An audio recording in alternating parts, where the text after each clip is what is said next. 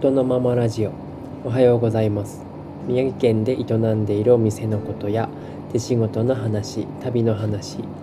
日々の小さな気づきについてお話ししています。今日は10月17日火曜日。ただいま時刻が午前8時16分です。今日はいつでも分解できる自分で未来を生きるっていうテーマでお話ししていきます。最近うん最近でもないか。なんとなく窮屈に感じる時期っていうのがあってそれが周期であるのか何なのかっていうのはわからないし大して気にもしていなかったんですけどなんとなくその感じに飽きてきた感がありまして、うん、日々見るものについて違う感じで接してみようと思っていました。そんな中で思ったことです。好きなことってみんなあると思うんだけどもちろん僕にも好きなことってあるし、うん、前から好きなものが好きになったその時と感触が変わったというか複雑になってしまっているなっていうふうに思っていますざっくり言ってしまえば純粋じゃなくなったっていうことかもしれなくてその感覚に対してすごく違和感があります。で、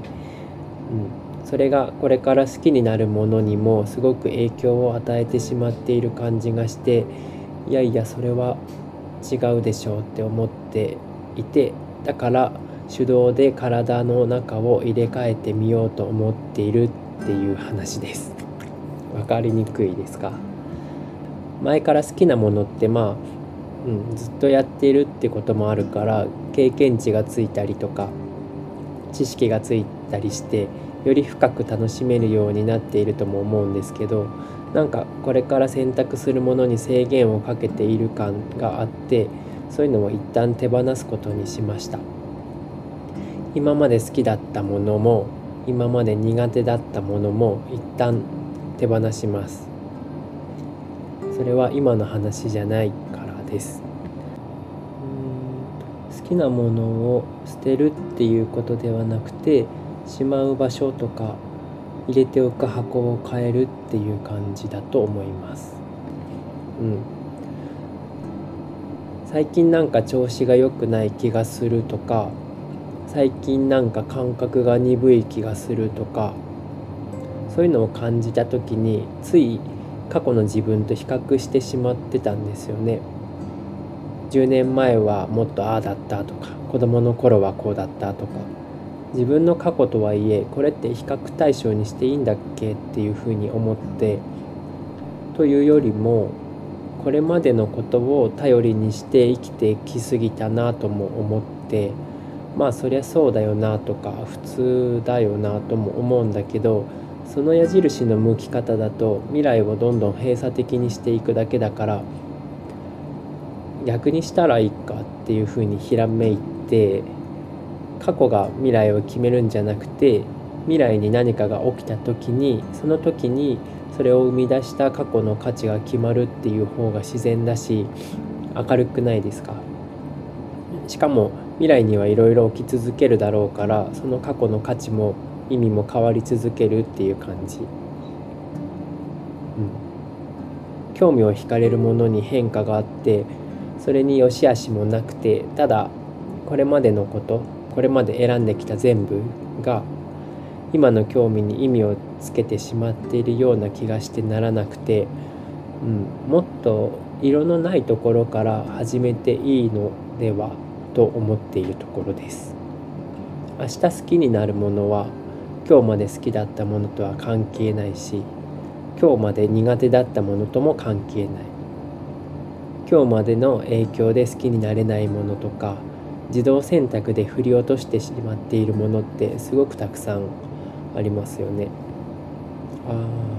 ああと好きなものが気づかないうちにすり替わっていることって多いなとも思います。好きなものに似ているものっていうのも多いですよね。すり替わるっていうのは、うん、最初つい見とれてしまった時のあの感じ好きとかまだ考えてもないその瞬間と今の好きっていう感じは違いますよね。うん、だから何っていうことでもなくそれでいいんだっけって問いかけてみるのは閉鎖感の解放にはつながりそうかなって思います。一人の人生とは言ってもこれまでのいろいろが折り重なって積み重なってさらにはネットワークみたいにつながって複雑に絡んで溶け合ってしまっていると思っていたんですけど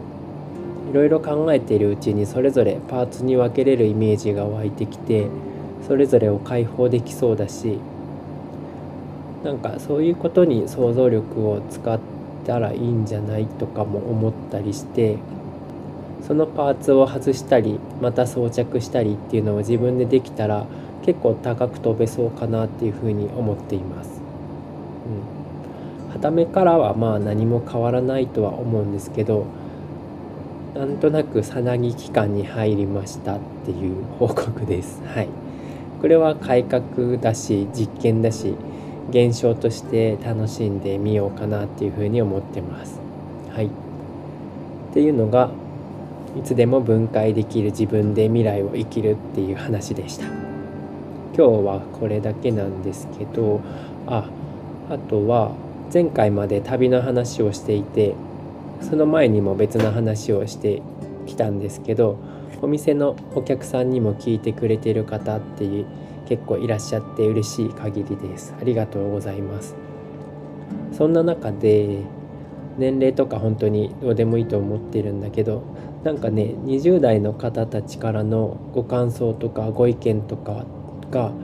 すごくエッジが効いてて特に嬉しいなって思ってます。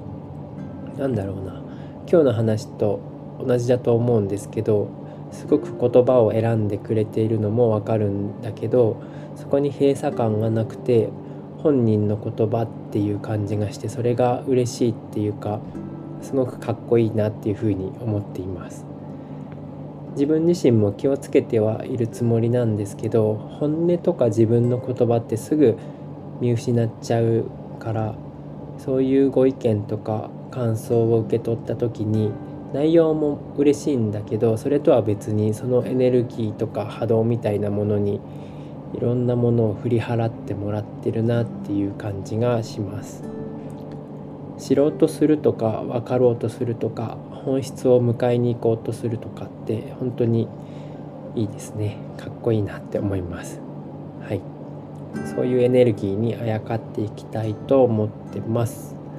はい。今日も最後まで聞いてくれてありがとうございました。それではまた。